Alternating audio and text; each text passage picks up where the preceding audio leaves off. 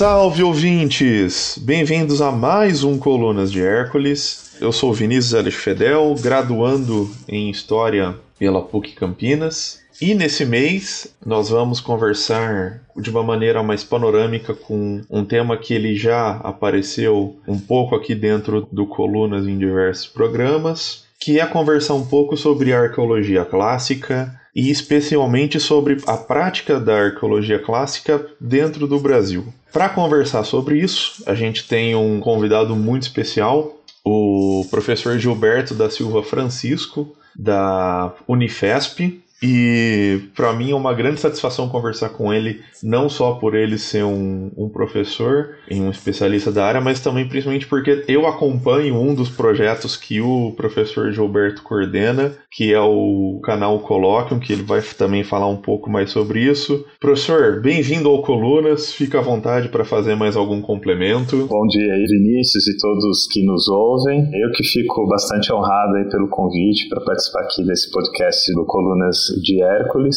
Eu acho que é isso, né? Eu sou professor de História Antiga da Universidade Federal de São Paulo, Unifesp.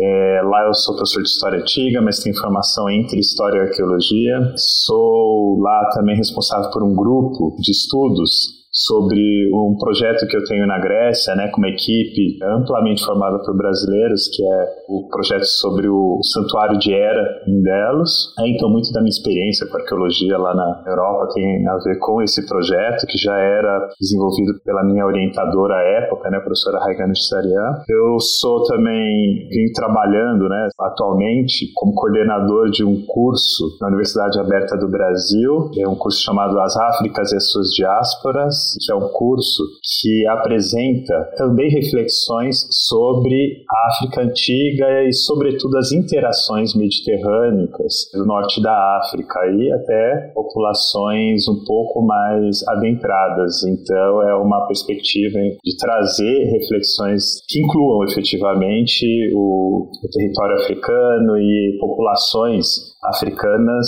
nas narrativas sobre a história antiga. Ah, excelente, excelente. Eu tenho visto algumas palestras desse projeto, tem algumas coisas nesse sentido, não? Sim, é. Atualmente eu venho falando né, um pouco sobre essa perspectiva da chamada de história antiga afrocentrada, que é uma perspectiva que ela tem duas linhas, né, basicamente, que é, de um lado, trazer essas referências sobre a África e as populações do norte da África para o debate da história antiga, mas também, de certa forma, observar esse debate já constituído de uma forma um pouco crítica também, porque existem já vários debates aí que foram constituídos fora do campo da história antiga, sobretudo no campo dos estudos africanos, são muito interessantes, mas criaram novos mitos, digamos assim, sobre a participação dessa experiência né, africana no que a gente chama de história antiga. Então, algumas inversões, alguns elementos que eles são interessantes, mas a gente, por exemplo, do ponto de vista da, das fontes, do ponto de vista de uma análise mais é, organizada, científica,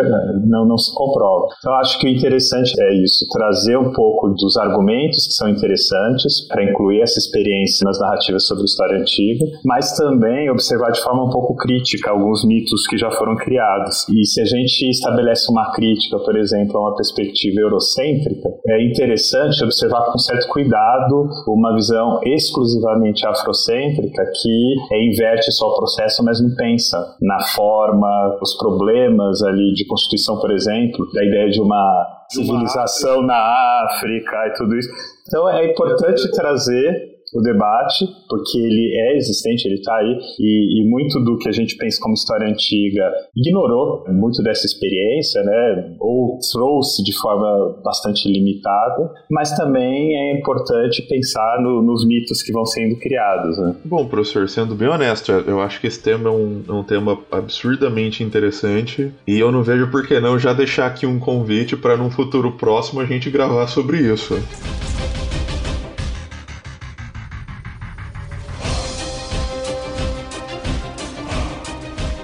E para a gente começar então, eu acho que seria importante a gente começar a situar com um pouco mais de calma, é justamente no momento que surge a disciplina em si da arqueologia e qual é a relação dela com a história, especialmente com a história antiga, porque tem uma relação muito especial entre essas duas áreas, né? É, tem, mas primeiro, então a gente precisa entender o que é arqueologia, as formas da arqueologia e os diálogos que a disciplina ela propõe, né? Que ela foi propondo ao longo do tempo. A primeira coisa é que a arqueologia é uma disciplina muito multifacetada. Ela não é uma coisa só. Quando a gente fala em arqueologia, de forma geral, a gente pensa em coisas diferentes. É desde aquele que estuda o processo de hominização, relacionado aos debates sobre evolução humana e que tem como objeto é, aquelas ossadas antigas, os esqueletos de Homo sapiens na África e a ocupação dos continentes e a antiguidade dessas ocupações ou seja, são arqueólogos ali, mas são arqueólogos que dialogam muito mais com a biologia, com a paleobotânica, com a paleontologia,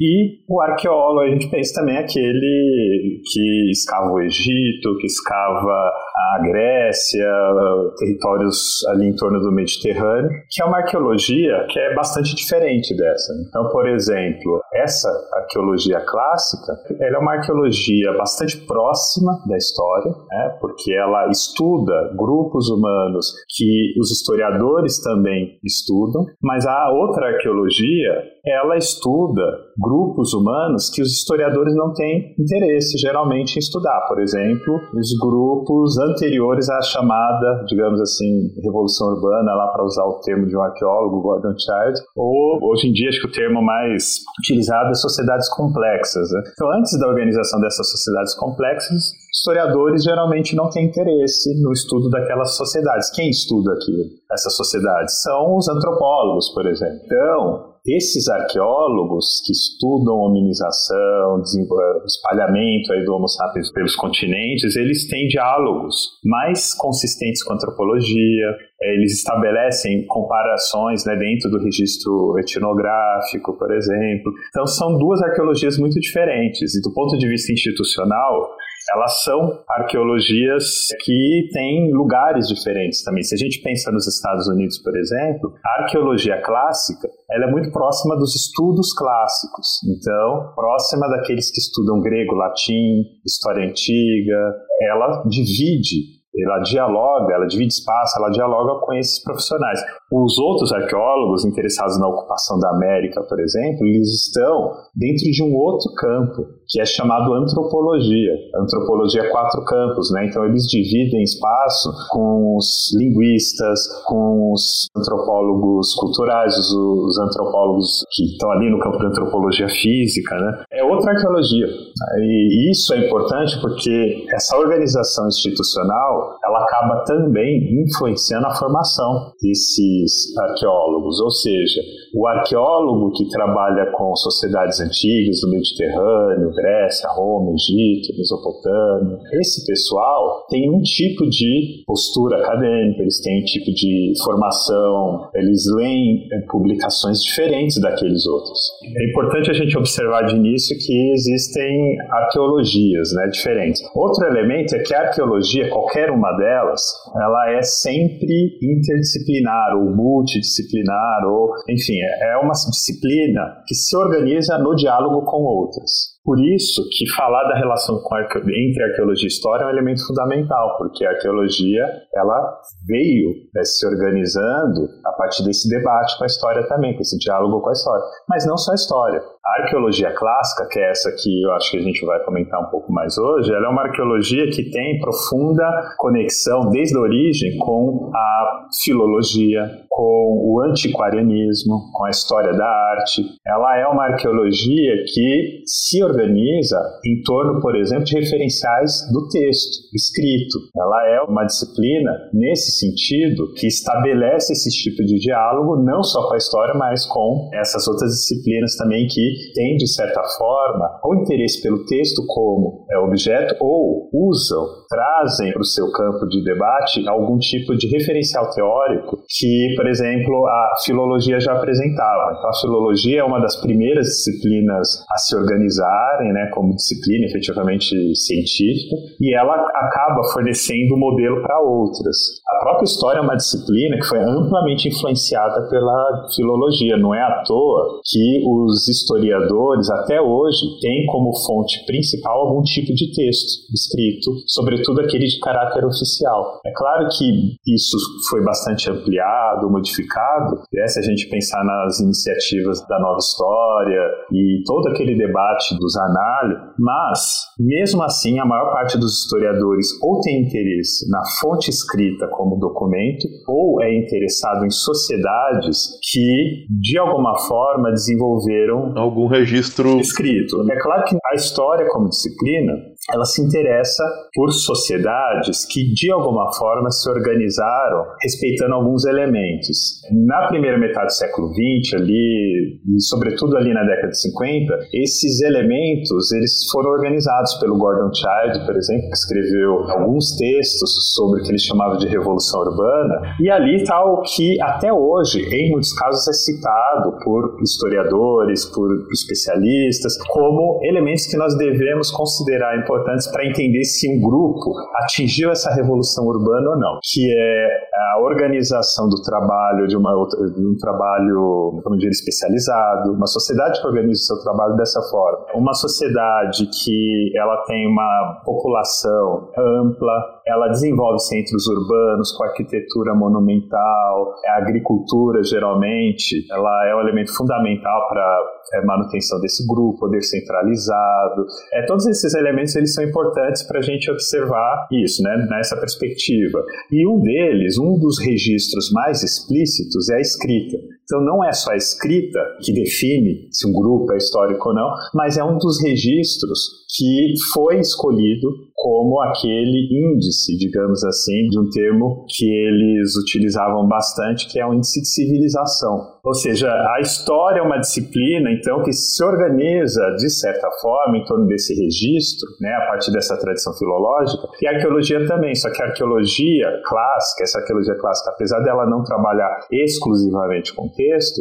ela tem muito interesse, desde o início, na materialidade do texto, então, os estudos epigráficos, né, aqueles que lidam com a materialidade da escrita, é muito forte, desde o início, mas também o referencial da filologia teórica, um referencial teórico. Por exemplo, a perspectiva difusionista, a lógica de que, conhecendo a organização das línguas daquela Europa do século XIX, eles poderiam encontrar antecedentes que mostrassem cada vez mais as ramificações. Então, por exemplo, várias línguas da Europa foram organizadas a partir do latim, e o latim foi organizado a partir de outra ramificação. E na origem tem lá o indo-europeu, que é uma língua que nunca foi encontrada, mas foi pensada como uma língua original, digamos assim, de várias línguas europeias. Ou seja, você vê aí que tem uma referência que é difusionista, é uma língua, um tronco que daria origem a vários ramos, né, que representariam essa variedade linguística, e isso influencia fortemente a forma de organizar os dados na arqueologia. Essa mesma perspectiva difusionista aparece na arqueologia. Então, essa primeira questão importante. A arqueologia, ela não é uma disciplina é, focada no texto, sobretudo no conteúdo do texto como a história, mas ela traz elementos também dessa relação da abordagem científica das línguas, né, dos textos antigos que a filologia apresentava. E a história antiga, como eu disse, ela é um campo importante de diálogo para a arqueologia clássica, porque ela tem é, alguns referenciais para entender a organização daqueles grupos humanos, daquelas sociedades. Então, por exemplo, a lógica do século XIX, que organiza a história em torno do tripé Estado Nacional, imperialismo, né, no projeto colonial e a civilização, a ideia de civilização, ela aparece na história e aparece na arqueologia também. A história busca entender, então, a organização lá no século XIX,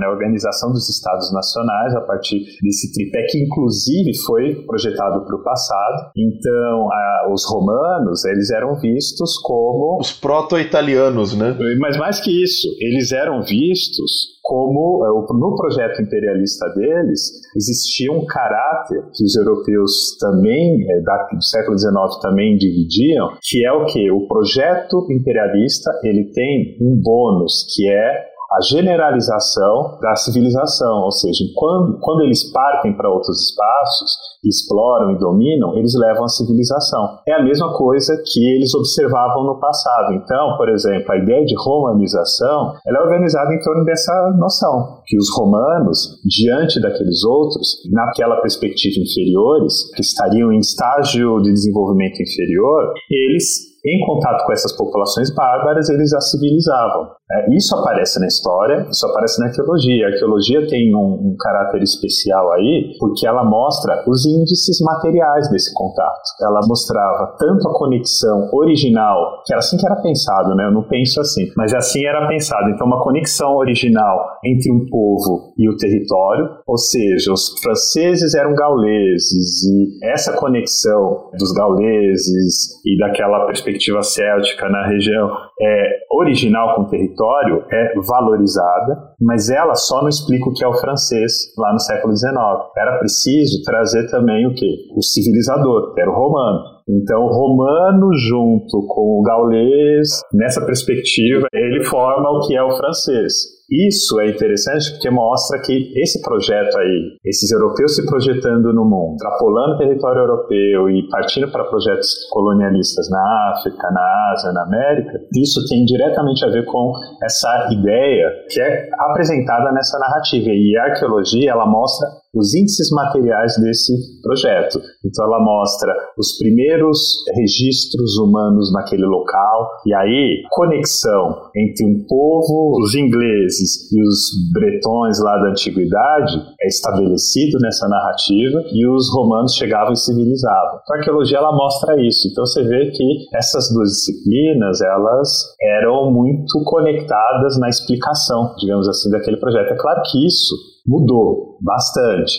É, segunda metade do século XX, sobretudo, apresenta um cenário de crítica muito forte a esse projeto civilizatório, imperialista, e a arqueologia e a história, o discurso construído né, em torno desse projeto também vai ser amplamente criticado. Então, a ideia de que nós temos uma identidade ocidental, que é tributária dessa noção de civilização ocidental, vai ser amplamente discutida, revisada, colocada abaixo em vários contextos, porque tem gente nova que entra no debate. Se antes tudo se explicava a partir dessa perspectiva europeia, né, porque a história, a partir do século XIX, ela é sobretudo da civilização ocidental. Antes era diferente. O projeto da história universal, que rezou ali até o século XVIII, sobretudo, ele tinha um caráter referencial muito forte ali na Bíblia, a ideia de cristandade era ainda muito forte, e isso foi deslocado para a ideia de cidadania o cidadão, e não é todo mundo cidadão, sabe, mas no século XIX a ideia do cidadão e a ideia da organização desse Estado Nacional. E esse projeto ainda vai sofrer esse forte abalo em meados, a partir de meados do século XX. A gente lembra contexto posterior à Segunda Guerra, um contexto de descolonização, um contexto de agitação dos movimentos civis muito forte. Tudo isso, Declaração Universal dos Direitos Humanos, tudo isso organiza um novo cenário internacional. E nesse novo cenário internacional dizer que todos somos descendentes dos gregos e dos romanos é um pouco estranho. Então você pensa, por exemplo, que começam a aparecer intelectuais e agentes né, internacionais, políticos, pessoas aí com voz de alcance internacional, dizendo que não, a história da Índia é diferente. A história da Índia ela tem outro horizonte cronológico muito anterior aos gregos e aos romanos e isso só chega lá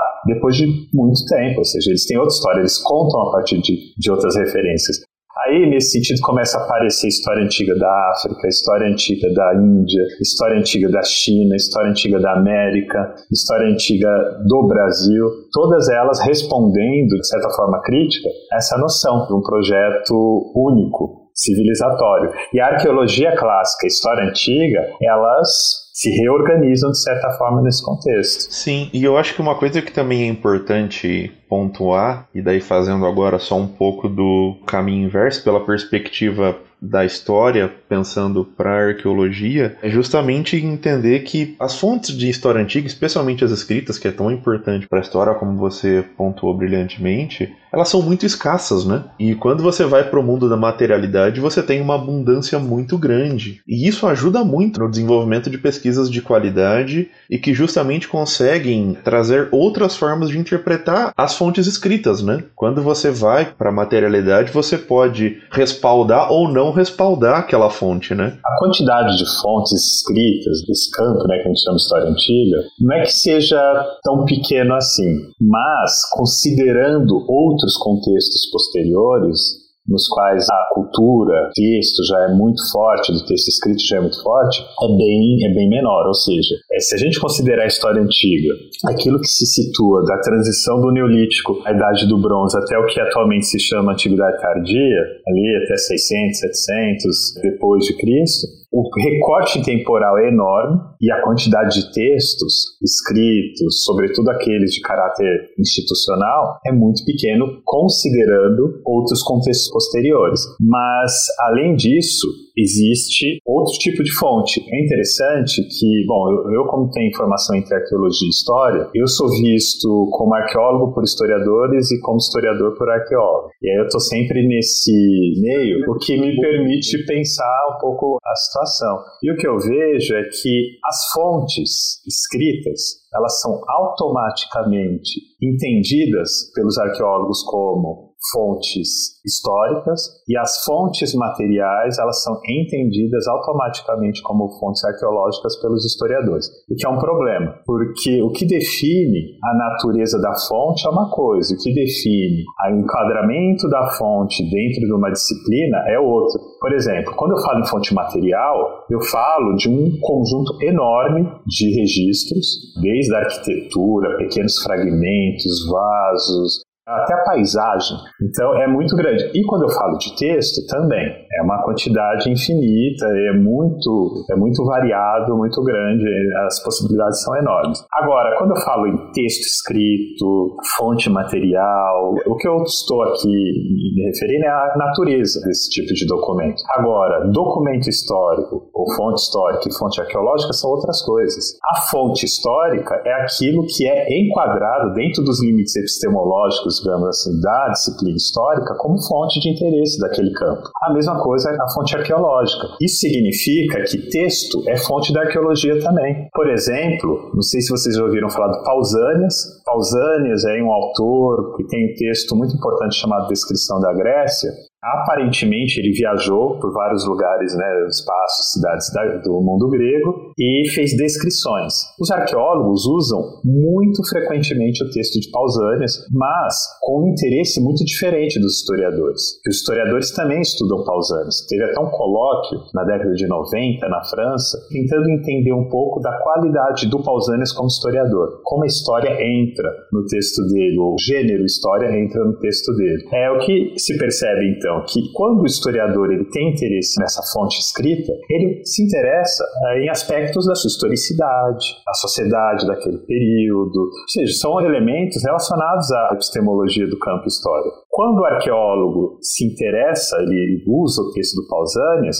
ele está interessado em cultura material, ele está interessado geralmente em entender onde fica o templo, é, quais as características do templo de Deus tal e qual, porque quando esses primeiros arqueólogos vão para a Grécia, para esse mundo grego, para aquelas cidades, quando eles vão para lá, eles encontram ruínas, pedras com, misturadas com terra, e eles tentam organizar esse quebra-cabeça. Quando eles tentam organizar esse quebra-cabeça, muitos dos templos, santuários, eles não têm nome, eles não sabem de quem são. E o Pausanias ele dá uma certa ajuda, porque ele nos diz: olha, é, depois do monte tal em tal cidade, existia o templo de tal divindade. Então, a partir desse registro escrito, nós podemos identificar determinadas construções, espaços, localizações. E você vê que o interesse do arqueólogo, quando ele mobiliza esse texto escrito, é outro. Não tem a ver com a historicidade dele, ele não está tentando explicar a sociedade a partir de Pausanias. Por que o Pausanias escreveu, para quem ele escreveu, né? Exatamente. A mesma coisa o Vitrúvio. Tem um manual de arquitetura do Vitrúvio, um arquiteto do primeiro século antes de Cristo, quando o historiador observa, traz o texto do Vitruvio para o campo da história, a gente vê que o interesse é completamente diferente do arqueólogo. O arqueólogo está interessado em entender elementos do templo, proporção, técnicas construtivas. O historiador quer entender a relação do Vitruvio com Augusto, porque ele dedica o texto a Augusto, ou então a ideia de arquitetura que existe ali no Vitruvio, ou a visão que ele tem da arquitetura grega. São é, interesses diferentes. Ou, ou reflexo desse novo momento que é o Principado com arquitetura, né? Pois é, e a mesma coisa a gente pode pensar no que se refere à fonte é, material. Fonte material ela não é exclusividade do arqueólogo, quando a gente pensa nessas sociedades antigas. A fonte material, é claro, ela tem uma relação íntima com a arqueologia, porque sem ela não existe arqueologia. E a história se faz sem fonte material também. Mas, integrada ao campo da história, as questões colocadas para a fonte material são outras, não são as mesmas do arqueólogo. Então, o que a gente observa é que, apesar de haver uma rejeição quase imediata de uma fonte ou de outra pelo arqueólogo ou pelo historiador, tanto a fonte escrita quanto a fonte material, elas são fontes da história, da arqueologia, e isso depende muito do da abordagem, né? Da abordagem. É claro que um historiador interessado num edifício, num templo, ele tem que ler os arqueólogos que escavaram e que propuseram as primeiras interpretações sobre aquele templo. Isso é uma coisa, então, ele sai do campo para identificar aí uma leitura que não é propriamente histórica, mas na sua interpretação ele tem que apresentar o que uma narrativa, alguma coisa que situe esse objeto, essa fonte na explicação de um fenômeno social, cultural, político, enfim. O arqueólogo interessado no texto, geralmente ele vai ler os linguistas, os historiadores que produziram literatura, que escreveram sobre esse texto escrito antigo, enfim, coisa do tipo. Entretanto, o objetivo dele lá no fim não é o mesmo do linguista nem do historiador, é outro. Sim, com certeza. É, um pouco sobre mais essa, essa relação entre a história e a arqueologia, eu vou aproveitar e fazer uma pequena divulgação de um outro episódio do Colunas que a gente gravou com o professor Carlos Augusto Machado sobre a destruição das estátuas na Roma Antiga e ele fala também um pouco justamente sobre essa relação, né? Que ele, enquanto um historiador, ele percebe e indaga as estátuas que ele pesquisa de uma maneira muito particular, né? É, exatamente. O historiador, ele tem outros problemas quando que ele coloca, né, é para essas fontes materiais. E isso tem a ver com o universo epistemológico do que é a disciplina histórica, porque a arqueologia é uma disciplina que, por esse caráter muito, que eu chamaria aqui para simplificar, interdisciplinar, ela é uma disciplina que, quando ela propõe a sua explicação, ela pode desenvolver uma narrativa sobre a sociedade, sobre a cultura, né? porque existem arqueólogos de formação na antropologia, na história, mas ela também pode ser uma arqueologia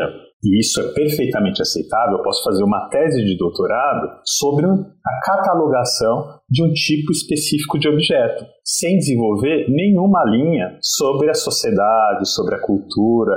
Esses, esses temas eles entram porque muito possivelmente já foi escrito sobre isso, mas o objetivo ali talvez não seja esse. Então, existem vários catálogos em arqueologia que são essenciais, importantíssimos, e eles são reflexões sobre a organização de um tipo documental. Ali não tem narrativa, não tem debate sobre sociedade, é nada disso. E isso esse tipo de, de produto, digamos assim, acadêmico, ele é perfeitamente aceitável em arqueologia. Em história, não. Um historiador ele não pode fazer um catálogo de documentos, mesmo que seja um catálogo crítico, exclusivamente, porque a história é uma disciplina que se organizou de outra forma. E isso é um elemento fundamental. É muito engraçado ver essa mudança que existe dentro da história e que eu pessoalmente eu acho ela muito saudável de ir para esse lugar de análise mais crítica, né? Porque a história ela já teve nesse espaço de se propor a querer só descrever, né?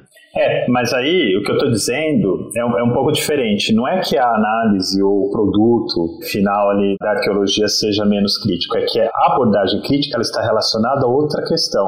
Organizar, por exemplo, um grupo de objetos de uma sociedade que a gente conhece pouco precisa de uma abordagem crítica, mas não relacionada necessariamente à descrição daquela sociedade, mas ao conjunto de objetos que eu tenho. Não, com certeza. Eu só fiz essa minha colocação justamente para evidenciar que são metodologias diferentes para ciências diferentes e que faz muito mais sentido você fazer isso dentro da arqueologia e que se você fizer isso na história se torna algo problemático justamente por serem campos diferentes, né? Não de uma maneira de desmerecer, principalmente porque quando isso acontecia na história, existiam outras coisas por trás também, não era simplesmente só uma questão de você querer só narrar, mas todo aquele discurso de chegar a uma única verdade, a uma descrição fidedigna do passado a partir de fontes, vamos dizer, oficiais, que é a questão do historicismo, né? Do século XIX, do século XVIII. Isso, e, e como existem arqueólogos de formação básica ali em história, eles vão reproduzir também muito dessa narrativa histórica no interior da arqueologia. Então, existem arqueólogos que preferem é, é, organizar sua, seus textos, suas publicações em torno de questões relacionadas à sociedade, à cultura, e se aproximam nesse sentido dos historiadores. Mas você pode encontrar arqueólogos que estudam, por exemplo, a pasta da argila a partir de métodos físico-químicos. É claro que esse tipo de reflexão ela é importantíssima para a gente entender, por exemplo, onde o objeto foi produzido, as condições da produção, se ele foi encontrado num lugar e produzido em outro, o que, que isso nos indica do ponto de vista das conexões, da economia, comércio e tudo isso. Mas, é o que eu te disse, a arqueologia ela é multifacetada. Ela é uma disciplina que não é uma, na verdade, né? elas são várias. E o, o, diálogo, muitas vezes, se organiza em torno de um objeto específico. Então, tem gente, por exemplo, a falar do meu campo, o campo que eu mais estudei, a cerâmica ática, tem gente que estuda como índice dos movimentos econômicos, tem gente que estuda como o produto no campo da arte, do artístico, tem gente que estuda a iconografia, tem gente que estuda, enfim, é, as possibilidades são muito grandes e o objeto é o mesmo. Então você veja que dentro aí do, disso que a gente chama de arqueologia, tem aqueles que vão dialogar mais com a história da arte, aqueles que vão dialogar mais com a história, aqueles que vão dialogar mais com a economia, aqueles que vão dialogar mais com a física e por aí vai. E o objeto é o mesmo, é o mesmo vaso.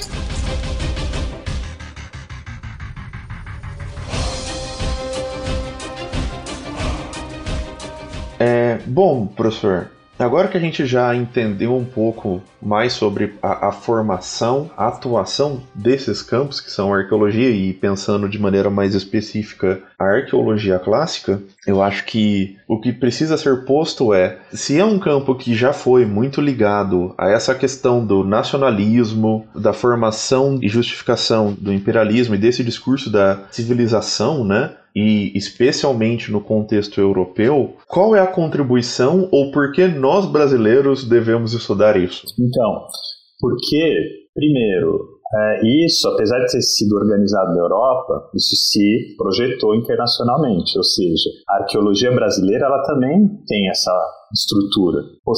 Só o termo arqueologia brasileira já diz alguma coisa, porque muitas vezes a gente estuda, ou eles estudam, vou colocar aqui eles, porque eu, eu não sou desse campo, eles estudam grupos humanos que habitaram este mesmo solo mas não tinham nada a ver com isso que a gente chama de Brasil. A ideia de um Brasil, ela começa a se organizar muito precariamente quando os portugueses chegam aqui e só se organiza muito tempo depois, inclusive. Então, existe aí uma certa filiação, digamos assim, aquilo que foi organizado na Europa, uma arqueologia que tenta explicar o que é a relação de um povo com um território específico. Para começar, o modelo, ele é importante. É importante que a gente saiba, que a gente compreenda isso, porque esse modelo, ele é um modelo que tem a ver com o que foi é, desenvolvido para explicar a nossa situação aqui também. Outra coisa importante é que na formação, na organização das academias brasileiras, na organização do conhecimento, tudo isso que tem a ver com o mundo europeu, clássico, que foi amplamente valorizado desde a modernidade, mas entra com uma força muito grande no século XIX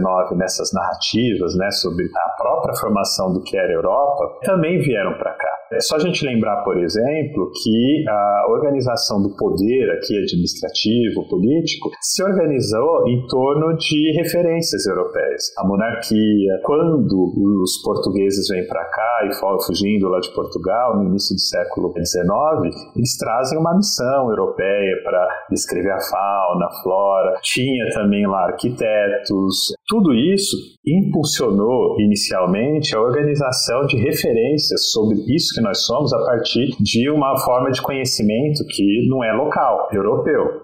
Já desde antes disso, se a gente pensar inclusive no referencial da língua, o latim já estava colocado aqui, né? Edições jesuíticas era ensinado também. Mas ali no século XIX existe um referencial muito forte que se organiza em torno disso. Não é à toa que se a gente observar várias cunhagens de moedas aqui da época imperial, está tudo em latim. Que o ideário iconográfico dos imperadores brasileiros, eles têm a ver com praticamente o que se fazia na Europa, a ideia do imperador romano, praticamente. Esse tipo de conhecimento, ele vai, eh, influenciou, de certa maneira, a organização do conhecimento do que acontecia aqui em território brasileiro. Então, por exemplo, a, a ideia de conexão, ela foi tão forte que existiam historiadores do século XIX que propunham conexões físicas dos europeus é, os europeus pensando aí no, no projeto do século XIX, mas daqueles habitantes do Mediterrâneo antigo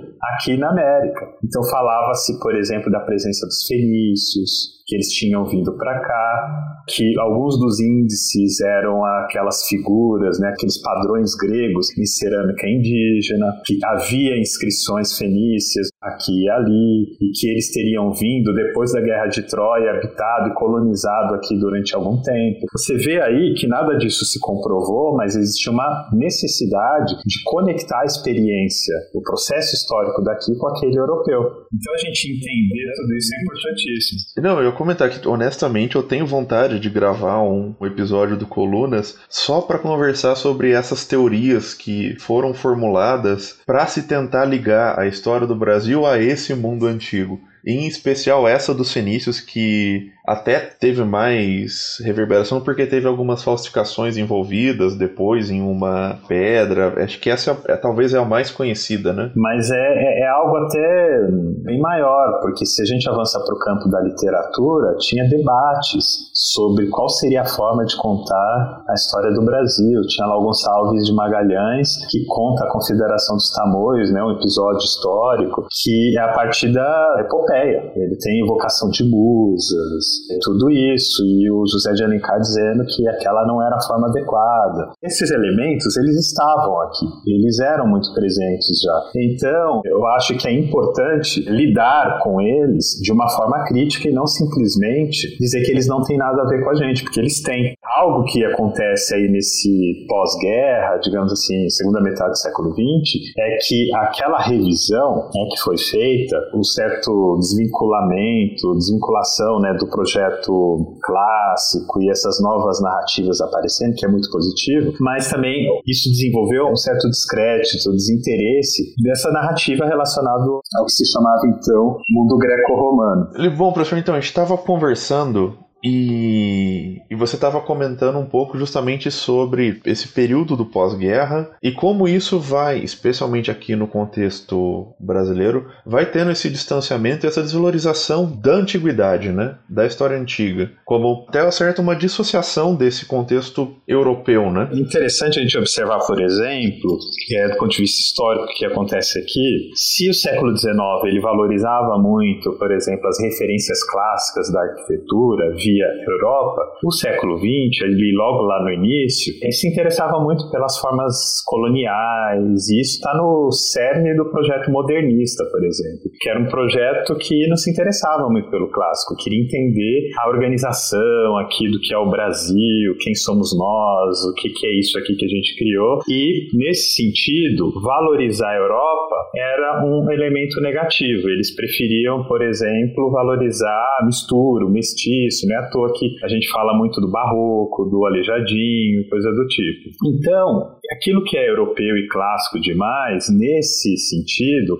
vai, não diria nem uma desvalorização, mas vai perdendo espaço para outros projetos. Na segunda metade do século XX, e mais recentemente, sobretudo, a história antiga ela passa a concorrer, digamos assim, a dividir espaço com outras perspectivas. Muita gente hoje em dia vê o Brasil a partir da referência, sobretudo, da história indígena e da história da África né, e dos afrodescendentes. É nessa perspectiva, são essas referências que explicariam mais o Brasil do que a história antiga, que é vista como uma coisa muito distante no tempo e no espaço. É como se fosse a história dos europeus e não a nossa. Eu, obviamente, sou bastante contrário a essas perspectivas, mas é importante a gente entender por que, que a história antiga ela é, perde, de certa forma, esse interesse que era amplo, muito forte, muito consistente lá no século XIX e boa parte do século XX. E, nesse sentido, a arqueologia arqueologia ela tem um papel fundamental, porque a arqueologia,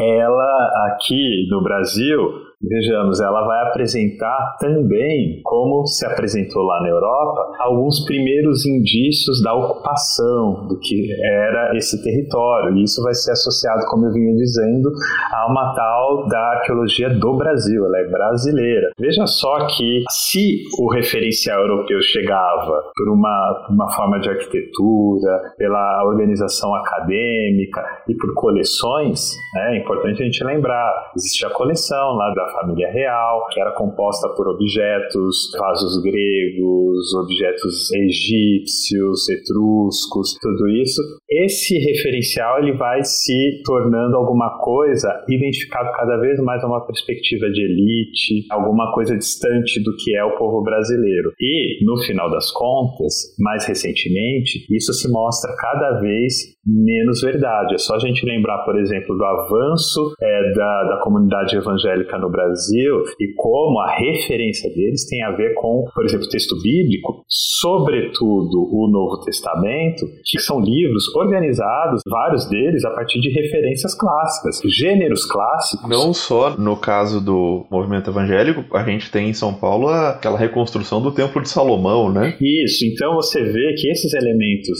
é, materiais, textuais que nos conectam com aquele passado, eles são muito ativos ainda. Eu vi, por exemplo, o professor Fábio Faverzani falando um texto que eu acho que ele escreveu recentemente, como a gente lê a ação do Bolsonaro atualmente é a partir de uma avaliação histórica específica, né? Ou ah, seja, tem lá o Nero... Ah, o artigo do Bolsonaro, né? Esse artigo é muito bom. Isso. Existe uma avaliação que é disseminada pela população. Ou seja, o governo de Nero, ele foi um governo ruim. Ele era um governante caracterizado pela loucura, pela desmedida. Isso tudo é sintetizado quando a gente traz Nero para caracterizar o Bolsonaro. É, então, essas referências elas estão aí. Esse é um dos elementos que mostram a, a importância de a gente continuar entendendo o que, que é essa história antiga, o que esses são esses referenciais clássicos. Então, por exemplo, quando inclusive colegas historiadores dizem que a história antiga não deveria fazer parte da nossa educação formal e tudo, porque ela é muito distante do currículo, né, das escolas, porque a gente não se identifica, eu perguntaria é, onde estão os dados que mostram que a gente não se identifica, porque eu tenho vários exemplos do contrário, que existe sim uma identidade e ela só não é organizada de forma acadêmica, mas ela a cultura histórica mostra que a nossa formação ela conta com esses elementos. E uma coisa que eu acho que é importante frisar sobre isso, eu já comentei aqui, ninguém está defendendo para os historiadores ou, ou os arqueólogos serem os únicos detentores de narrativas históricas. Entretanto, o nosso papel ele é muito importante justamente para poder analisar quais dessas narrativas são feitas com qualidade ou não. E o que a gente vê em muitos casos, justamente dessas narrativas que são construídas fora da academia, que remetem à antiguidade ou esse contexto bíblico, são muito complicadas, né? E para mim, isso por si só já é uma importância muito grande de se estudar essa antiguidade dentro do Brasil, né? É, eu acho que o nosso papel é desnaturalizar, desmistificar os discursos, né? Então, é esse. Mas é claro, a gente não é dono dessas narrativas, desses conteúdos, porque eles estão aí, eles estão na formação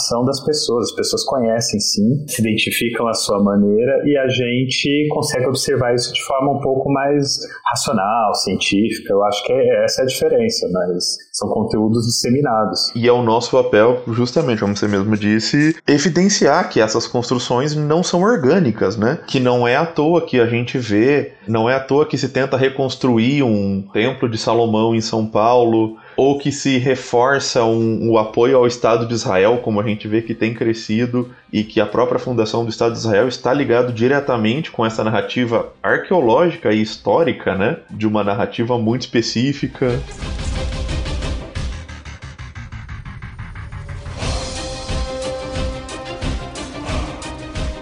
Bom, professor, você estava comentando você comentou no começo e quando a gente estava conversando, e mesmo até queria já aproveitar e agradecer a indicação do Gustavo que fez essa ponte. Ele comentou que você não só participou de escavações na Grécia, como você também coordenou, né? E eu queria que você conversasse um pouco como que é essa rotina, como que funciona o dia a dia do campo, né? Antes de comentar sobre a minha experiência lá na Grécia, no sítio arqueológico e no projeto que eu venho liderando, é, eu gostaria de dizer que a minha experiência experiência em escavação arqueológica começa aqui no Brasil. E acabei escavando desde 2001, quando eu entro ali no Museu de Arqueologia e Etnologia da USP, em alguns projetos de colegas e de professores, né, relacionados às disciplinas que eu acompanhei na época da graduação e da pós-graduação. Acabei escavando em vários sítios arqueológicos brasileiros, desde o região norte, centro-oeste, sul, sudeste. Então, eu conheci conheci bastante o Brasil através da arqueologia, acabei escavando em sítios arqueológicos pré-históricos, históricos, trabalhei também em projetos de educação patrimonial. Então, a primeira vez que eu fui para a Grécia, por exemplo, e, e comecei a trabalhar no campo, em laboratório, no Museu de Delos, eu já tinha uma experiência de escavação e de análise de laboratório aqui no Brasil.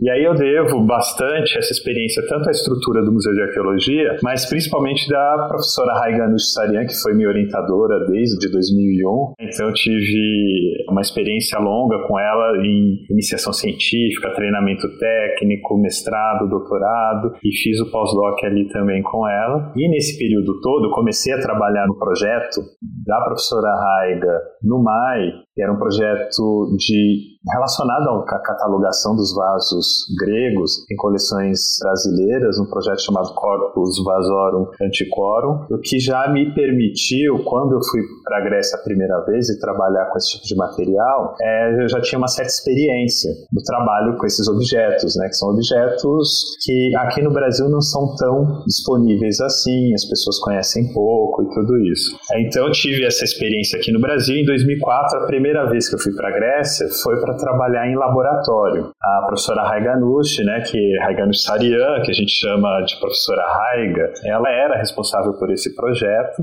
É um projeto, explicando agora mais detalhadamente, é um projeto relacionado à Escola Francesa de Atenas, é uma instituição que foi criada na Grécia em 1846, uma instituição de estudos clássicos na no estrangeiro, né, no exterior, como eles dizem. Então eles têm várias escolas no exterior, eles têm o Instituto Oriental, o Instituto do Cairo, a Escola Francesa de Atenas, a Escola Francesa de Roma, Maison Velázquez, e todas elas produzem conhecimento sobre esses contextos variados. E eles recebem também membros estrangeiros, porque a estrutura científica da escola é bastante relacionada à recepção de membros franceses, sobretudo, né, né, que são aqueles que desenvolvem a pesquisa ao longo do tempo, e eles recebem também membros estrangeiros. Poucos brasileiros foram para a Escola Francesa de Atenas, né? Entre eles foi a minha ex-orientadora, a professora Regan Sarian, eu fui também, mais recentemente como membro, e ela, por essa conexão que tinha com a Escola Francesa, ela se tornou responsável na década de 90, eu não me lembro exatamente o ano, mas foi ali na década de 90, ela se torna responsável pelo projeto né, de publicação do Santuário de Hera em Delos, que é um dos santuários com a cronologia até o momento mais antiga do culto, é século VIII a.C.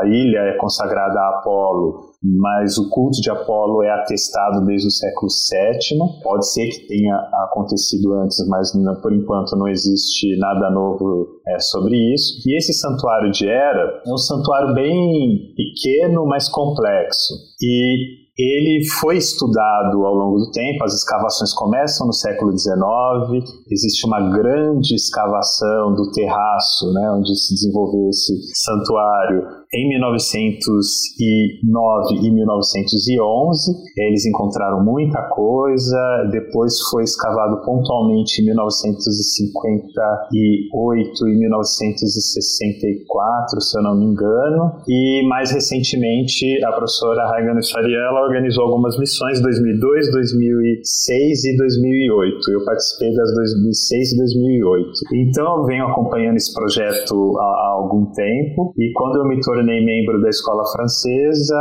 ela passou esse projeto para mim. Né? Então eu me tornei responsável. E agora o que a gente vem fazendo é efetivamente a gente vem estudando o material que está no museu.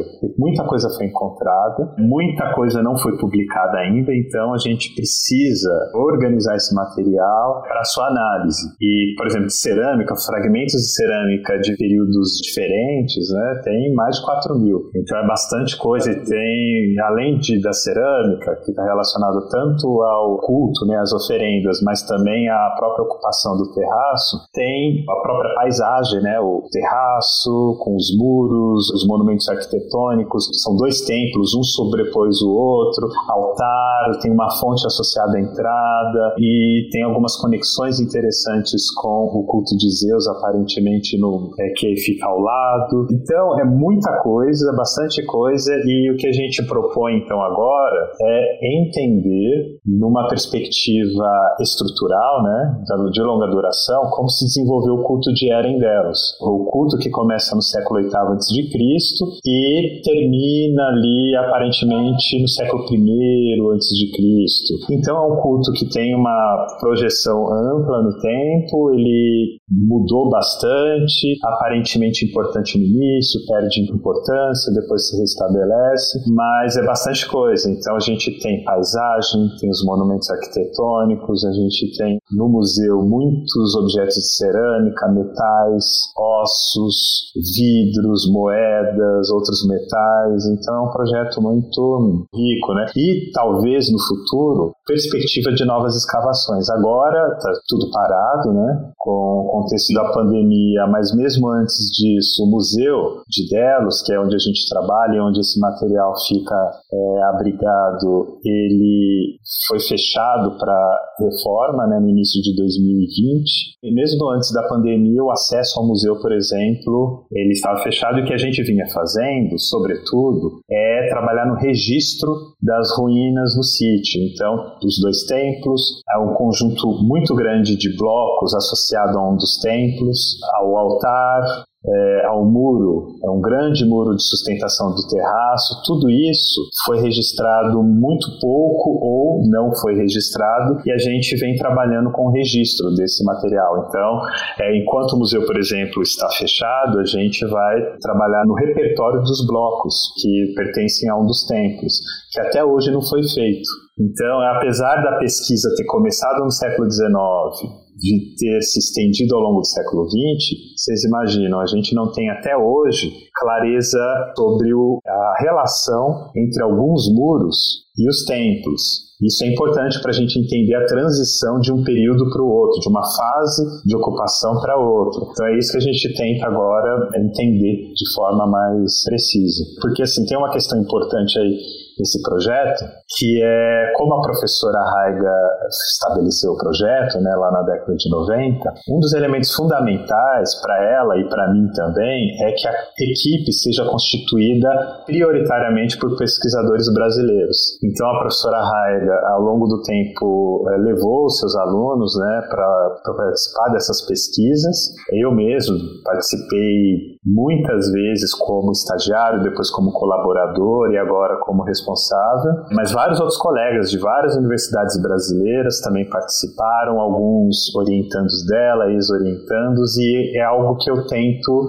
manter. Então, na última vez que eu estive em Delos, que foi 2019, a equipe que trabalhou comigo tinha pesquisadores da Universidade Unimes, né, que é Metropolitana de Santos, que é a Carolina Guedes, o Fábio Morales, que também colabora com o um projeto que é da UFSC, o Guilherme Morbeck, da UERJ. Eu ia perguntar se o Fábio tinha participado, e ele também comentou sobre o período dele em campo. Eu estava até curioso para saber se era o mesmo projeto ou se era um outro. É, ele foi integrado então a esse projeto. Tenho colaboradores alunos, né? Eu tenho um aluno de doutorado, que é o Francisco Sabadini, que estuda cerâmica geométrica. Outros alunos da Unifesp, porque o Francisco, ele é orientação. Na verdade, ele é orientando a professora Raiga e eu venho trabalhando com ele em orientação. Mas eu tenho alunos da Unifesp também que trabalham com temas relacionados à pesquisa. Então, tem a Heloísa Vidal, que trabalha com a história das pesquisas arqueológicas sobre o Eraim de Delos então ela descobriu, por exemplo, algumas indicações em textos de viajantes desde o século XVIII, algumas várias coisas do século XIX. Eu tenho outro aluno, Eric, que trabalha com as romãs integradas ao culto de Hera, que é uma questão mais ampla, mas também que aborda o culto de Hera em Delos. Tem a, a Kelly, que vai trabalhar, ela não entrou ainda no mestrado, mas vem montando um projeto sobre Hera nos hinos homéricos, e é importante porque um dos hinos homéricos Romans fala especificamente da Ilha de Delos, do nascimento de Apolo e de Ártemis ali, e Hera tem um papel importante nesse, nesse contexto, e muitas vezes isso é pensado como um elemento que teria estruturado elementos do culto de Hera em Delos. Então a, a Kelly vai, vai estudar um pouco, eh, vai, vai estudar mais detalhadamente isso. Então, tem também outros colaboradores, né, a Camila Zanon, que ajuda a pensar nas questões questões de literatura, né, relacionadas ao projeto. Juliana Monzani também está nesse grupo, tem um grupo, né, de estudo sobre Erain de Deros ali na Unifesp. Juliana Monzani está fazendo um pós-doutorado ali, onde eu sou supervisor desse projeto dela na Unifesp. O Gustavo mesmo, o Junqueira, é professor de vocês, que também vem participando do grupo. Então é um projeto que é impossível que ele seja integrado exclusivamente por brasileiros, porque tem muitos tipos documentais que a gente não tem aqui no Brasil especialistas. Né? Então, por exemplo, cerâmica helenística, que é um grupo importante de objetos que a gente encontrou e que eles são fundamentais para a gente entender o fim do culto de Hera ali em Delos. No Brasil, eu não encontrei ninguém que trabalhe com isso. É, eu vou convidar, obviamente, já convidei, na verdade, uma pesquisadora francesa que é especialista, mas us. Pensando no futuro, conversando com o Fábio, ele acabou encontrando uma aluna, Fábio Morales, né, que começou a estudar cerâmica helenística. Eu acho que a questão aqui não é só a publicação, né, que a gente vai preparado sobre o santuário, mas é a formação. É formar pessoal, com essa possibilidade de ir para a Grécia, de escavar, de estudar os materiais pessoalmente, não só por fotografia. Então, o meu objetivo é esse, além de produzir essa publicação, é continuar um projeto, porque a publicação não apresenta tudo, é muita coisa, né? É um projeto, o, grupo de documentos, digamos assim, relacionados é muito grande e a gente pode continuar desenvolvendo esse projeto, né? Sobretudo pensando na formação de pessoal e o pessoal da escola francesa é muito aberto a esse tipo de conexão, né? De expansão, de projeção de projetos deles, internacionalização e, e nesse sentido acho que é importante. Com certeza. Assim, que iniciativa fantástica essa essa, que justamente não só é a questão da publicação, mas da formação, né? Enriquecer esse campo no Brasil. É fantástico isso. Eu já conhecia quando a gente estava conversando e pela bibliografia que você me passou, já sabia que você fazia parte da Escola de Atenas, mas eu não sabia dessa iniciativa de dar, de dar preferências a brasileiros, né? Isso é muito legal, isso é muito importante. Isso é uma questão do projeto, né? É claro que na escola Sim. francesa, por exemplo, eles têm membros estrangeiros, geralmente francófonos, pessoal suíço, belga, alguns canadenses também, tem os estrangeiros europeus, sobretudo, e quatro brasileiros apenas. Agora, nesses projetos de brasileiros, na Escola Francesa de Atenas, a professora Raiga ela priorizou a formação de equipes com brasileiros e é algo que eu venho fazendo. E a Escola Francesa tem essa abertura, né? porque é importante é, essa projeção dos projetos, desses debates para além do território francês. Né? Então, existe essa abertura nos nossos projetos. Né? Com certeza, com certeza.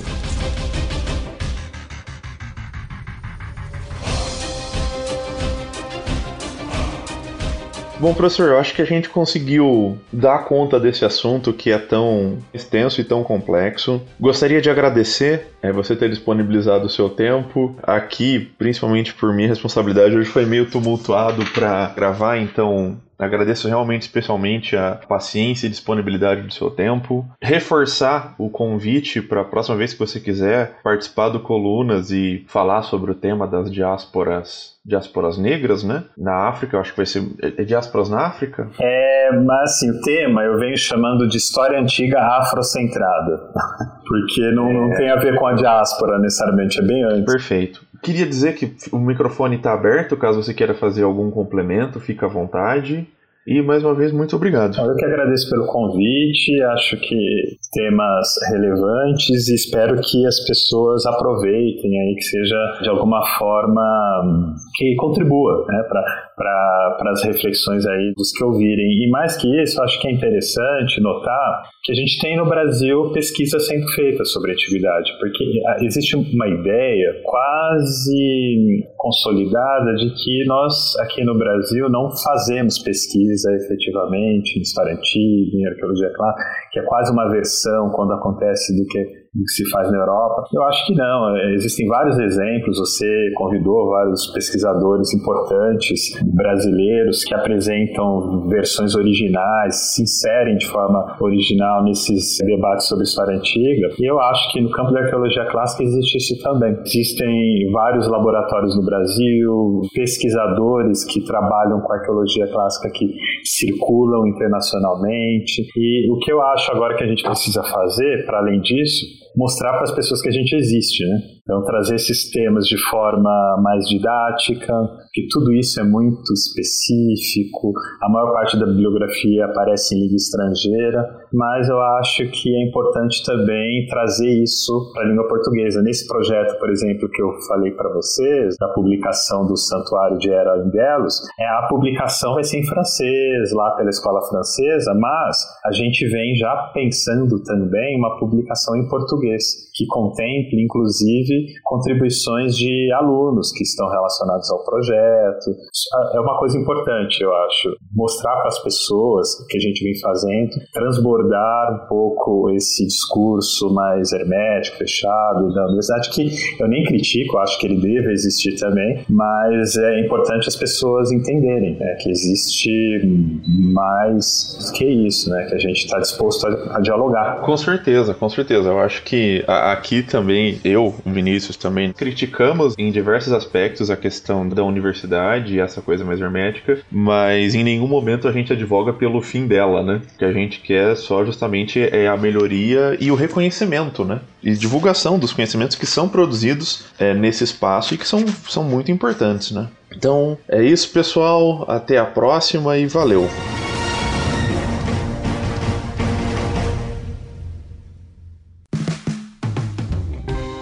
Este podcast foi financiado por nossos colaboradores no Apoia-se. Acesse apoia.se barra e contribua para manter este projeto educacional gratuito no ar.